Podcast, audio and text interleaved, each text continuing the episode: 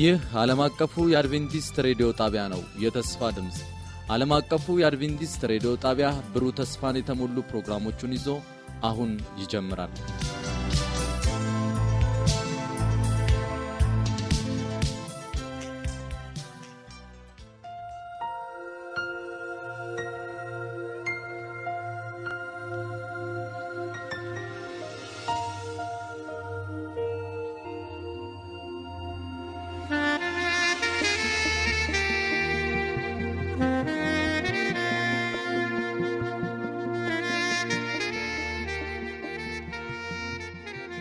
ሰላም ጤና ስጥልን። የተወደዳችሁ የዓለም አቀፉ የአድቬንቲስት ሬዲዮ አድማጮች እንደምን አላችሁ? ወቅታዊ መልእክት በሚል ርዕስ በፓስተር ኤፍሬም ዳዊት አማካኝነት እጅግ የሚያነቃቃና የሚባርክ ፕሮግራም ይዘንላችሁ እንቀርባለን። አድማጮቻችን ይህንን ፕሮግራም እርስዎም ሌሎችንም ጓደኞትን ጋብዘው እንድትከታተሉ እንጋብዛችኋለን። መልካም የበረከት ጊዜ እንዲሆንላችሁ እንመኛለን።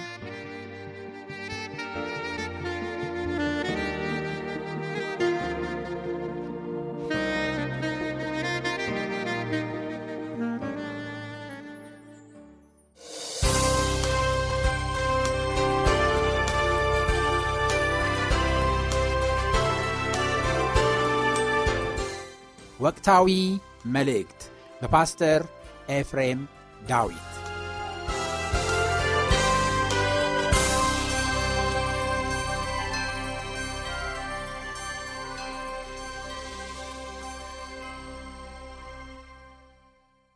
እንግዲህ ወደ ብሎ ኪዳን ሌላው የማህተም የመታተም ሀሳብ ስንሄድ አብርሃምን እናገኘዋለን በሮሜ ምዕራፍ 4 ቁጥር 11 ሐዋርያ ጳውሎስ ስለዚህ በአብርሃም ላይ ስለነበረው ማህተም ሲናገር እንዲህ ሳይገረዝም በነበረው እምነት ያገኘው የጽድቅ ማህተም የሆነ የመገረዝን ምልክት ተቀበለ። ማን? ያጻድቁ አብርሃም የእምነት አባት። ይህም እነርሱ ደግሞ ጻድቃን ሆነው ይቆጠሩ ዘንድ ሳይገረዙ ለሚያምኑ ሁሉ አባት እንዲሆን ነው። እግዚአብሔር አብርሃምን ከኡር ከዛ ከከላዳውያን ምድር ጠራው። እኔ ወደማሳይ ምድር ሂድ ቤተሰብን አገርን ትተ እኔ ባርካለሁ አበዛሃለሁ አለው። መገረዝ እንግዲህ ቃል ኪዳንን ይወክላል። የተነጋገሩት ሁለቱ አካላት የተነጋገሩት ነገር እንደሚፈጽሙት በቃል ኪዳን ወይም በዛ በመገረዝ ያጸኑታል አብርሃም ግን ይህ ቃል ኪዳን ይህ ግርዘት ሳይሆንለት ሳይገረዝ ምን አለ? እግዚአብሔር የተናገረውን አመነ ጽድቅም ሆኖ ምን ተቆጠረለት። ስለዚህ የጽድቅን ማህተም አብርሃም ቃሉን በማመን ምን አለ? ታተመ ማለት ነው ስለዚህ መታተም ከምን ጋር ይገናኛል? እግዚአብሔር የሚሰጠውን ቃል ከማመን ጋር ሳያዩ ከማመን ጋር ተስፋውን ከመጨበጥ ጋር ይሄዳል። ይህ በአቤል ነበር ይህ በአብርሃምም ተደግሟል። የእግዚአብሔርን ቃል ብቻ በመስማት በእምነት ጻድቃን ለሚሆኑ አብርሃም አስቀድሞ አባት የሆን ዘንድ የጽድቅ ማህተም እንደተቀበለ ሐዋርያ ጳውሎስ ያስረዳናል። ሌላው ምልክት ወይም ማህተምን የምናየው በዘጻት መጽሐፍ ላይ ነው። ምዕራፍ 12 ቁጥር 13 ጀምሮ ይህንን እናነበዋለን በእስራኤላውያን ቤት ላይ የተደረገው ማዕተም ነው። ደሙም ባላችሁበት ቤቶች ምልክት ይሆንላቸዋል ደሙንም ባየው ጊዜ ከእናንተ አልፋለሁ እኔም የግብፅን ሀገር በመታው ጊዜ መክሰፍቱ ለጥፋት አይመጣባችሁ እንግዲህ አቤልን ተመልክተናል ጻድቁን ያንን። ከዛ በኋላ አብርሃምን ተመልክተናል። እነዚህ እምነት ሰዎችን እያየን ነው። ከዛ በኋላ አብርሃም ይስሐቅን ይስሐቅ ያዕቆብ ከዛ ያዕቆብ እስራኤል የእስራኤል ልጆች 12ቱ ነገዶች ይህንን ህዝብ ነው የምናየው። በእነዚህ ሁሉ ላይ እግዚአብሔር ማህተም ነበር ምልክት ነበር። ይህ ይቀጥላል። በእግዚአብሔር የማዳን እቅድ ታሪክ ውስጥ የሚቀጥል ጉዳይ ነው። እንግዲህ በጣም ሞኝ የሚመስል ነገር ነው።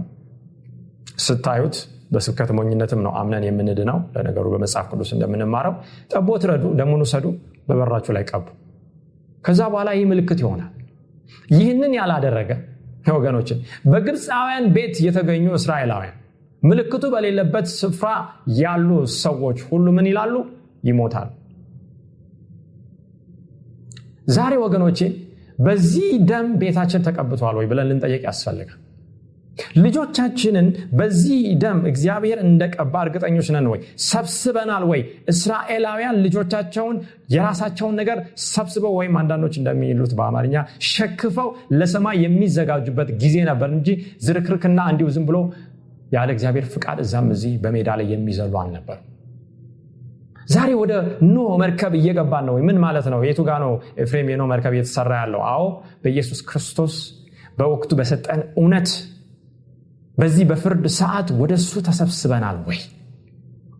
ወይስ ለክፋት እኛንም ልጆቻችንን በሚያጋልጥ ህይወት ውስጥ ነው ያለ ነው ብለን ልንጠይቅ ያስፈልጋል። ይህ መክሰፍት ይመጣል ይህ ቁጣ ይመጣል። እኔ ግን በነገርኳችሁ መሰረት ደሞን በቤታችሁ ላይ በራሳችሁ ላይ ካደረጋችሁ ያንን መክሰፍት ወደ ቤታችሁ ምን አለልም? አላመጣም ይላል እግዚአብሔር። እንግዲህ መታተም ከማምለጥና ከመዳን ጋር እንዴት እንደሚገናኝ ከእምነት ጋር ከጽድቅ ጋር እንዴት እንደሚገናኝ የተመለከትን ነው። ለምንድ ነው እግዚአብሔር ሁሉን የሚያውቅ አምላክ ሆኖ ሳለ ምልክት ያንን ሳይኔ አልፋለሁ የሚለው? እሱ ምንም ምልክት ሳይደረግለት ሰው ሳይነግረው መረጃ ሳይሰጠው ወይም ዜና ሳይሰማ ሁሉን የሚያውቅ አምላክ ነው የብሉይም የሆነ የአዲስ ኪዳን ጌታ ነው ኢየሱስ ክርስቶስ ይህንን ደም በህዝቡ ላይ እንዲቀመጥ ሲያደርግ ኃጢአተኞች ከዘላለም ሞት ማምለጥ የሚችሉት አስቀድመው በደሙ ሲታተሙ እንደሆነ ተምሳሌታዊ ትምህርት ለመስጠት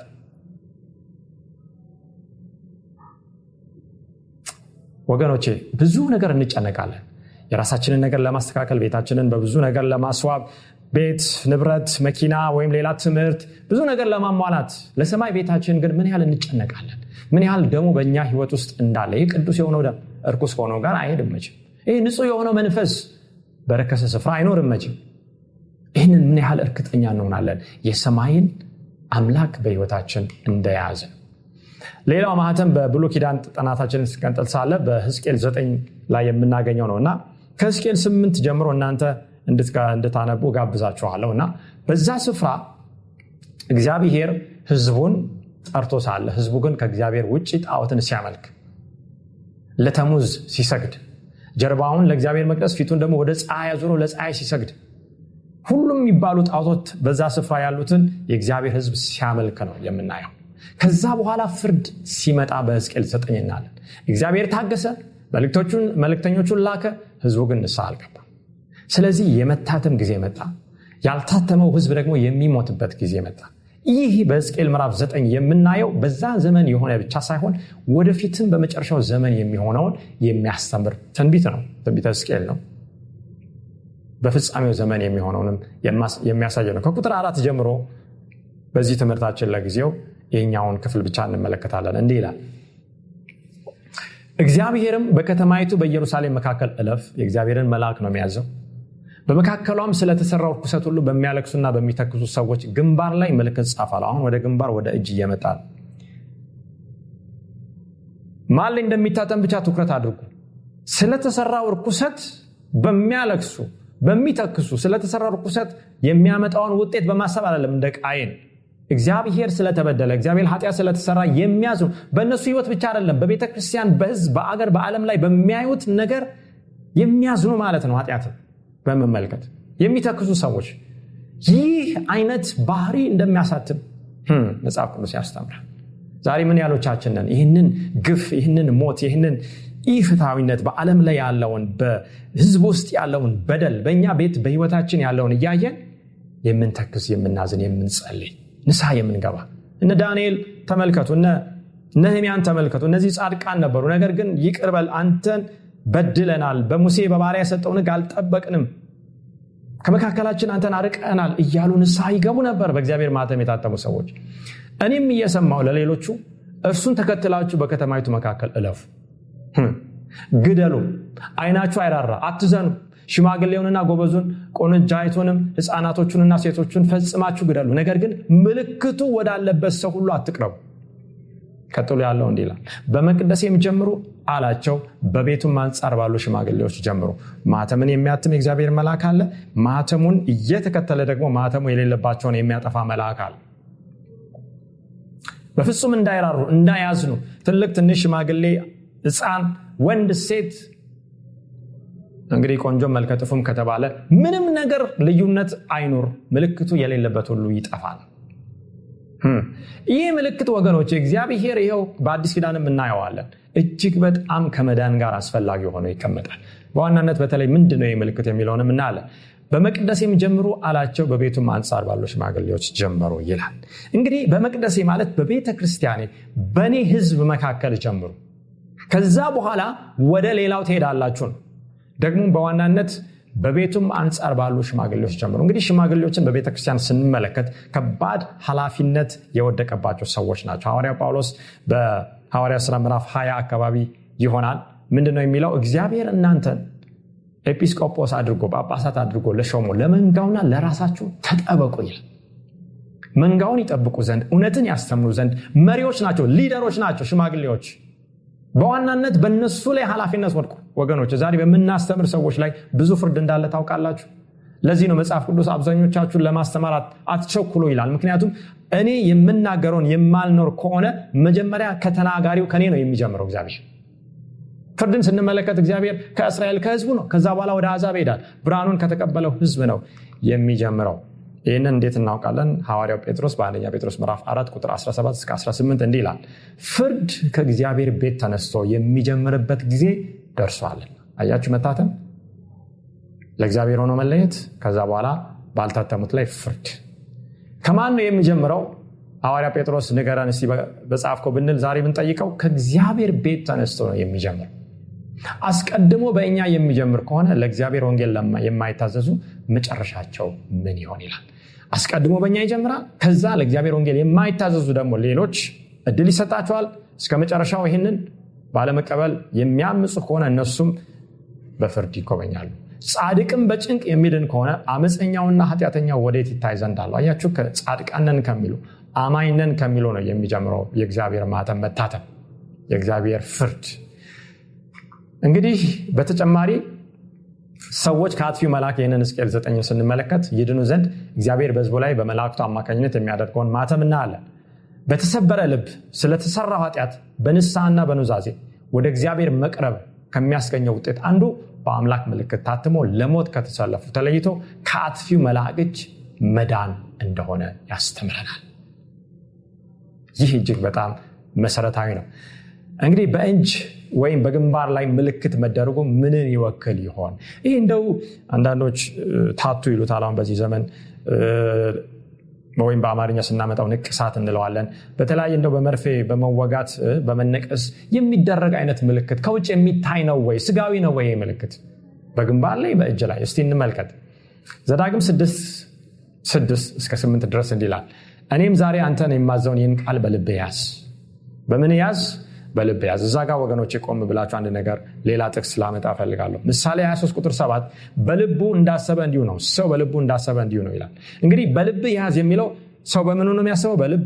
ሁላችንም እናቃለን የልብ ደም የሚቀዳ እንደሆነ። ነገር ግን ሀሳብን ወይም አእምሮን የአእምሮን የግንባርን መካከለኛውን ክፍል ጭንቅላትን የሚወክል ነው። ይህንን ቃል በልብ ያዝ። ከመታተም ጋር ይሄዳል ወገኖች ለልጆችህም አስተምረው። በቤትህም ስትቀመጥ በመንገድም ስትሄድ ስትተኛም ስትነሳም ተጫወተው አያችሁ እኛስ የክርስቶስ ሀሳብ አለን ይላል ጳውሎስ። ጳውሎስ ሲነሳ ሲቀመጥ ሲሄድ ሲመጣ ስራውን ሲሰራ ሲንቀሳቀስ ሁሉ የማንን ሀሳብ ነው የሚያስበው? የጌታ ነው። የማን ቃል ነው? በውስጥ ያለው የእግዚአብሔር ቃል ነው። ከዛ ውጭ አቅም ያ ነው ለሱ መርህ ያ ነው ለሱ ምሪት የሚሆነው። በእጅህም ምልክት አድርገ እሰረው በአይኖችም መካከል እንደ ክታብ ይሆንል ይህንን በአእምሮ ብቻ አይደለም በእጅ ያዘው። እጅ ምንድነው የሚወክለው። እንመለከታለን። በአይኖች መካከል እንደ ክታብ አይን መካከል ያለው ምንድነው?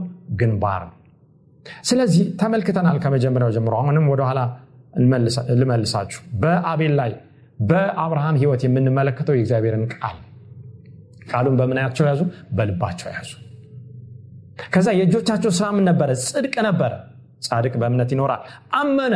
ጽድቅ መሆነ ተቆጠረለት። እግዚአብሔር አድርግ ያለውን አደረገ። ይስቅን ሰዋልኝ። እኔ አበዛለሁ ብያለው ይስቅ ሞታ አልሞተ ቃል አይቀየርም። እሺ ሰዋለው ወደ ሞሪያ ተራራ ይሄዳል። ይሄ ነው የእግዚአብሔር ህዝብ መታተም የሚለው ትርጉም። ሌላ በተጨማሪ በዘጻት 11 ቁጥር 18 እና ዘጻት 13 ላይ ህዝቡ የፈጣሪውን ቃል በልቡና በነፍሱ እንዲያኖረው ለምልክትም በእጁ ላይ እንዲያስረው እንዲሁም በአይኑ መካከል እንደ ክታብ እንዲያኖረው ሲታዘዝ እንመለከታለን። ይህ ግን ምንድን ነው ዛሬስ እዚህ ጋር የሚንጠለጠል ነገር ወይም እዚህ ጋር የሚታሰር ነገር ሌላ ቦታ የሚቀመጥ ተቋጥሮ ተደብቆ የሚቀመጥ ነገር ነው ወይ? ለእኛስ ምን ትርጉም አለው ብለን እንመልከት። እንግዲህ እጅ የሚለውን ትርጉም ስንመለከት በመዝሙር 19 ቁጥር 1 የእግዚአብሔር ቃል እንዲህ ይላል ሰማያት የእግዚአብሔርን ክብር ይናገራሉ የሰማይም ጠፈር የእጁን ስራ ያወራል እግዚአብሔር ሰማይንና ምድርን በቃሉ እንደፈጠረ ይታወቃል። ነገር ግን በዚህ ስፍራ በመዝሙር 19 ቁጥር 1 የተፈጠረው ፍጥረት የእግዚአብሔርን የእጅ ስራ ምን የሚል ነው? የሚያወራ ነው። ስለዚህ እጅ ሲል ምን ነው? ተግባርን ነው። ሀሳብ አለ። ሀሳብ በምን ይገለጣል? በተግባር በምግባር ይገለጣል። ይህንን የሚያስረዳ ገላጭ ቃል ነው እንጂ ቀጥተኛ ቃል አይደለም ስለዚህ እግዚአብሔር በቃሉ እንደፈጠረ እናውቃለን። እጁን አውጥቶ ሰማይን ከዛ ከምስራቅ ወደ ምዕራብ ከሰሜን ወደ ደቡብ ሲዘረጋ ቃሉ አያስተምርም። ነገር ግን ይህ ስራ የማንን እጅ ይገልጣል? የእግዚአብሔርን እጅ ስራ ይገልጣል። ዛሬ ስራዎቻችን የእግዚአብሔርን ሀሳብ የሚገልጡ ናቸው ወይ? ወገኖቼ መታዘዝ በምግባር የሚገለጥ በእግዚአብሔር ማህተም ስንታተም ሀሳባችን በቃሉ ብቻ ሲሞላ ተግባራችንም እንደዚሁ ይሆናል። የእግዚአብሔር የህያው አምላክ ማህተም ይህን ነው የሚያደርገው። የእግዚአብሔርን ቃል እንድንታዘዝ በተግባራችን ህጉን እንድንታዘዝ ያደርጋል ይገልጣል ማለት ነው። በመክብብ 9 10 የእግዚአብሔር ቃል ሲናገር እንዲህ ይላል አንተ በምትሄድበት በሲኦል ስራና ሀሳብ እውቀትና ጥበብ አይገኙም። እጅህ ለማድረግ የምታገኘውን ሁሉ እንደ ኃይልህ ምንበል አድርግ። እንግዲህ ስራ በህይወት እያለ ነው ከሞትክ በኋላ ምንም ስራ የለም። ሰው ከሞተ በኋላ አይሰማም አይለማም። እንግዲህ ሌላ ትልቅ እውነት ነው። ሙታን ምንም አውቁም ነው የሚለው መጽሐፍ ቅዱስ። ሙታን አመሰግኑት። ሰው ከሞተ በኋላ መታሰቢያ የለውም ጠፍቷል። አፈርንህና ወደምን ትመለሳለህ ወደ አፈር። ወደምትሄድበት ስፍራ ምንም አይነት ስራ የትም የምትገባበት ቦታ የለም። አሁን ግን በእጅህ ለማድረግ የምታገኘውን ነገር አድርግ። ይሄ አንደኛ ታታሪ ጎበዞች እንድንሆን ነው። ዛሬ በዚህ ምድር ላይ ስንኖር ሳለ ጌታ የሱስ ክርስቶስ እንደሚመጣ እዚህ ምድር ደግሞ እንዳለ ጊዜያችንን በአግባቡ እንድንጠቀም ለዚህ ምድርም ለሚመጣውም ዓለም ዝግጁ ሆነ እንድንኖር የሚያሳስብ ቃል ነው። ከዚህ ጋር ተያይዞ ኢሳያስ ምዕራፍ 59 ቁጥር 6 እንዲህ ይላል። ኢሳያስ 59 ቁጥር 6 ድሮቻቸውም ልብስ አይሆኑላቸውም በስራቸውም አይሸፈኑም። ስራቸውም የበደል ስራ ነው የግፍም ስራ በእጃቸው ነው። እንግዲህ መልካም ስራ አለ የምን ስራ አለ ደግሞ የግፍ ስራ አለ የእግዚአብሔር ማህተም የታተመባቸው መልካምን ስራ ያሰራሉ እንደ አቤል እንደ አብርሃም እንደነ ሙሴ እንደነ እስራኤላውያን የማተሙ እንዳረፈባቸው የአውሬው ምልክት የሚያርፍባቸው ደግሞ የምን ስራ የሚሰሩ ናቸው? እንደ ቃይን የግፍ ስራ የሚሰሩ ናቸው። ይሄ በእጃቸው እንደሆነ መጽሐፍ ቅዱስ ከሚያስተምረው ልናነብ እንችላለን። ክፉዎች የግፍ ስራቸው በእጃቸው ላይ እንደሆነ ይገልጻል። እጅ የሚለው ቃል ሰው የሚሰራውን መልካምም ሆነ ክፉ ስራ ለመግለጽ እግዚአብሔር በጥቅም ላይ ያዋላው ነው። ስለዚህ ይሄ ግን አስቀድሞ በግንባር ላይ ወይም በሀሳብ ውስጥ ካለ ቃል የተነሳ የሚገለጥ ነው። መልካም የሆነው የእግዚአብሔር ሀሳብ የእግዚአብሔር ቃል ካለ በውስጥ ክፉ ደግሞ የእግዚአብሔር ቃል ከሌለ በዛው እጅ ይገለጣል ማለት ነው። እንግዲህ ትምህርታችንን ወደዚህ ይሄ እጅና ግንባር የሚለውን በተለይ ስናጠቃልለው ሳለ ግንባር እግዚአብሔር የሰው ልጆችን የሚናገርበትን የአእምሮ ክፍል ይወክላል እግዚአብሔር በጡንቻችን አይናገርም በእግሮቻችን አይናገርም ወይም በጣቶቻችን አይናገርም። እግዚአብሔር የሚናገረው በዚህ የአእምሮ ክፍላችን ነው። ይህ የአእምሮ ክፍል አንዳንዶቹ በህክምና እንግዲህ እናንተ ብዙ ታውቃላችሁ። ውሳኔዎች የሚወሰኑበት ነው ክፉና መልካም የሚለይበት ነው። ምክንያታዊ የሆኑ ነገሮችን አምጥተን አሰላስለን መጨረሻ ላይ ድምዳሜ የምንደርስበት የአእምሮ ክፍል ይህንን የአእምሮ ክፍል ለመቆጣጠር ነው ታላቁ ተጋድሎ የሚደረገው በዛም ላይ ነው ወይ የእግዚአብሔር ማህተም ወይም የአውሬው ማህተም የሚያርፈው። ስለዚህ የቃሉን እውነት አመዛዝኖና ፈትኖ ሰው የሚቀበለው በአይኖቹ መካከል ባለው ግንባር በሚሰኘው ስፍራ ቃሉ በሁለንተናችን የክርስቶስን ባህሪ እንዲያንጸባርቅ የማድረግ ስራውን ይሰራል። በስራችን ይጋለጣል። በእርግጥ በዚያን ጊዜ ቃሉን በግንባራችሁ እሰሩት የተባለው ቃል ምን ይላል? ይፈጸማል ማለት ነው። ትልቁ ነገር ስለዚህ ነገር ብዙ መመራመር ሳይሆን ባለፈው እንዳልነው ስለ መንፈስ ቅዱስ ብዙ መመራመር ሳይሆን መንፈስ ቅዱስ ምንድን ነው ማን ነው የሚለውን መመራመር ሳይሆን ዋናው ነገር ምንድን ነው በመንፈስ ቅዱስ መሞላት ነው። አሁንም ዛሬ በብዙ ጉዳይ ስለ ማህተሙ ጽሁፎችን የተለያዩ ነገሮችን መደርደር ሳይሆን በዚህ ማህተም ታትሞ መገኘት ነው። ሌላውን ሀሳብ ስንቀጥል ሳለ ቃሉን በሀሳባችን ከተቀበልን በኋላ በህይወታችን ውስጥ በማድረግ አንተን እንዳልበድል ቃልን በምን የሰወርኩ? በልቤ ሰወርኩ። ልብ የሚለው ምንድን ነው ሀሳብ ነው። ሰው በልቡ እንዳሰብ እንደዛ። በሀሳባችንና በባህሪያችን በእግዚአብሔር ጸጋ አማካኝነት በእጆቻችን ስራ ይገለጣል። ይሄ ሁሉ በእምነት ነው የሚሆነው ወገኖች። ያለ እምነት እግዚአብሔርን ደስ ማሰኘት አይቻልም። ስላወቅን የምናደርገው ነገር አይደለም። በቃ ቃሉን አንብቤ ያለው ሰምቻለሁ መልካም ስራ ሰራለሁ የምንለው አይደለም። በእግዚአብሔር ላይ መቶ በመቶ መደገፍን ይፈልጋል ስለዚህ የአምላክ ቃል ከኛ ከውስጥ ህሊናችን ተዋህዶ በተግባራችን ማለት በእጃችን ስራ ሁሉ ይገለጽ ዘንድ የእግዚአብሔር ፍቃድ ነገር ግን ከዚህ በተቃራኒ ቀጥተኛ ትርጉም አለው። የእግዚአብሔር ማተም ሌላውም የአውሬው ማተም ወይም ሌላው በግንባር ላይ የሚቀመጠው ነገር ቀጥታ ትርጉም አለው ማለት ይጋጭ ከዚህ ውጭ መረዳት አንዳች መንፈሳዊ ትርጉም አይሰጥም ወገኖች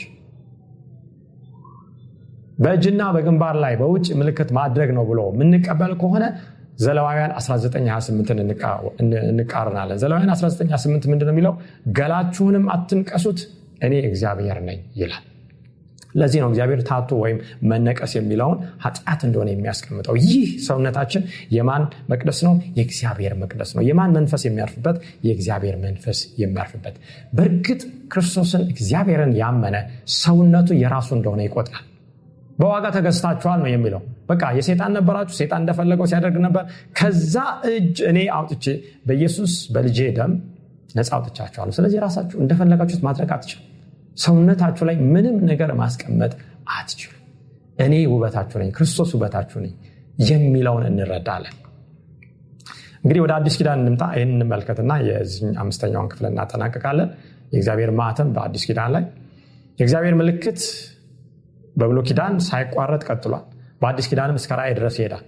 ከዘላለም ህይወት ጋር ተቆራኝቶ ተግባር ላይ እንዲውል እግዚአብሔር እንደፈቀደ እንመለከታለን ወገኖች።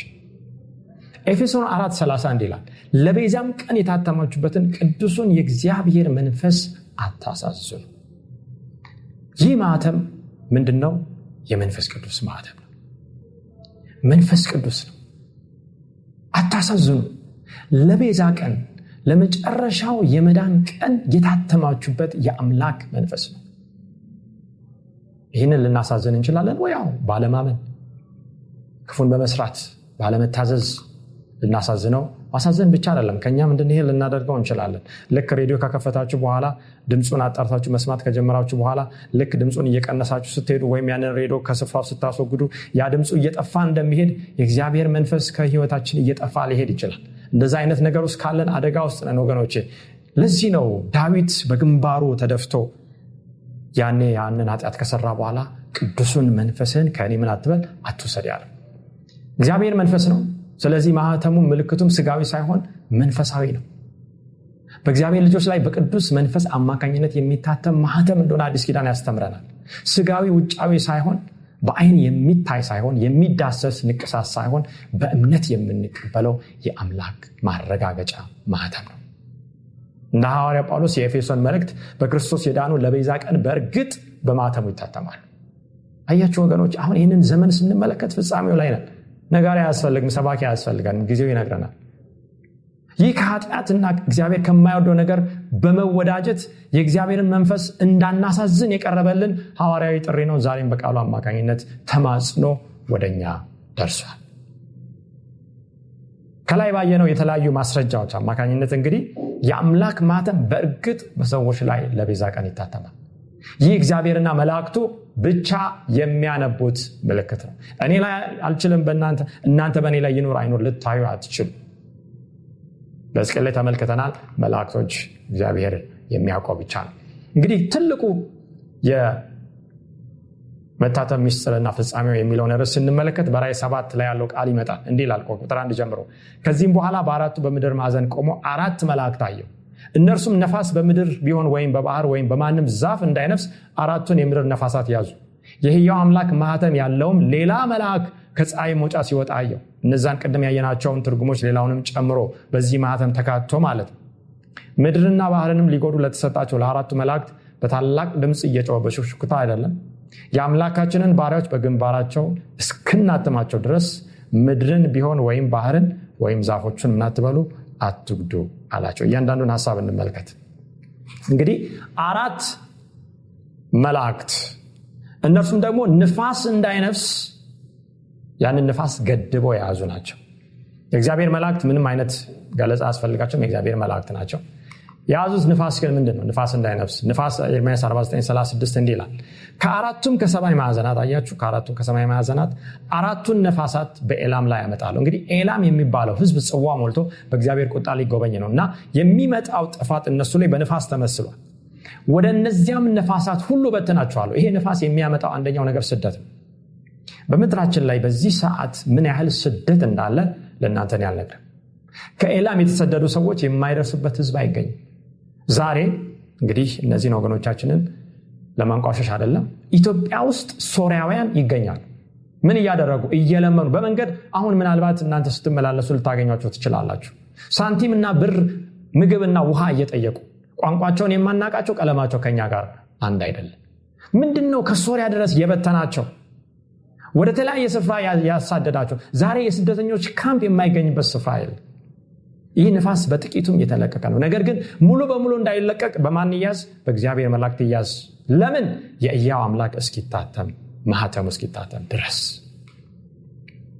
ኤፌሶን ምዕራፍ አራት ሌላው ንፋስ ምንን ይወክላል? ቁጥር 14 እንደ ስህተት ሽንገላ ባለ ተንኮል በሰዎችን ማታለል ምክንያት በትምህርት ንፋስ ሁሉ የተፍገመገምን ወዲያና ወዲህ የተንሳፈፍን ህፃናት መሆን ወደፊት አይገባንም። ነገር ግን እውነትን በፍቅር እየያዝን በነገር ሁሉ ወደ እርሱ ራስ ወደሚሆን ወደ ክርስቶስ ምን እንበል እንደግ በጸጋው እንደግ እንደ ህፃን ወተትን መጋት ብቻ ሳይሆን አጥንትን እንንከስ በኢየሱስ ክርስቶስ ወደሆነው ሙላት እንድረስ። የኋላይን እየረሳው የፊቴን ለመያዝ ዘረጋለሁ እንዳለ እንደ ጳውሎስ ወደዛ ወደ ተያዝንበት እንፍጠን ነው የእግዚአብሔር ቃል የሚለው። ነገር ግን እዚህ ጋር አንዱ ወደ ክርስቶስ እንዳንደርስ የሚያደርገው እና ጻድቃንን የሚፈትነው በስተመጨረሻ የሚለቀቀው ንፋስ ምንድን ነው የትምህርት ንፋስ የዶክትሪን ወይም የአስተምሮ የውሸት የስተት ትምህርት ነው። አያችሁ ስደትና ጦርነት አመፅ ብቻ ሳይሆን ነፋስ የስተት ትምህርት በእግዚአብሔር ህዝብ ላይ ከመለቀቁና እጅግ የሚያሳስት ተመልክተናል ባለፈው። ሐሰተኛ ትንቢት ሐሰተኛ መልእክት ሐሰተኛ ምልክት ድንቅ ፈውስ እነዚህ ሁሉ በሙላት ሳይለቀቁ በእግዚአብሔር ማህተም ላይ አስቀድሞ መታተም አለባቸው መቆም አለባቸው። በእውነቱ ላይ በወቅቱ እውነት ላይ በቃሉ ላይ ይህንን ያደረገ በዚህ ነፋስ አይወሰድም። ስለዚህ መላእክቶቹ ይዘዋል አሁን። በምድር ላይ በሰማይ ላይ የሚመጣውን ጥፋት ሞትን የስተት ትምህርትን ምድርን እንዳናውጥ ይሄ ነገር ተይዟል። ነገር ቀስ በቀስ ሽው እያለ ነው። እናየዋለን። እየነፈሰ ነው በትንቢት የተጠቀሰው ንፋስ ተምሳሌታዊ ትርጉም ወገኖቼ ስደትን ጥፋትን ጦርነትን የስተት አስተምሮን ለማመላከት እንደሆነ እንረዳል ባህር ምንን ይወክላል? ምክንያቱም ቃሉ የሚናገረው በባህር ወይም በምድር ላይ እንዳይነፍስ ይህንን ንፋስ ያዙት የሚለውን ነው። ራይ 17 ቁጥር 15 አለኝም ጋለሞታዊቱ የተቀመጠችባቸው ያያቸው ውሃዎች ወገኖችና ብዙ ሰዎች አሕዛብና ቋንቋዎች ናቸው። ሰዎች ናቸው እንግዲህ በባህር ላይ በህዝብ ላይ ይህ ንፋስ እንዳይለቀቅ ያዝ ወይም ያዙ። ለምን? ማተሙ ታትሞ ማለቅ አለበት መጀመሪያ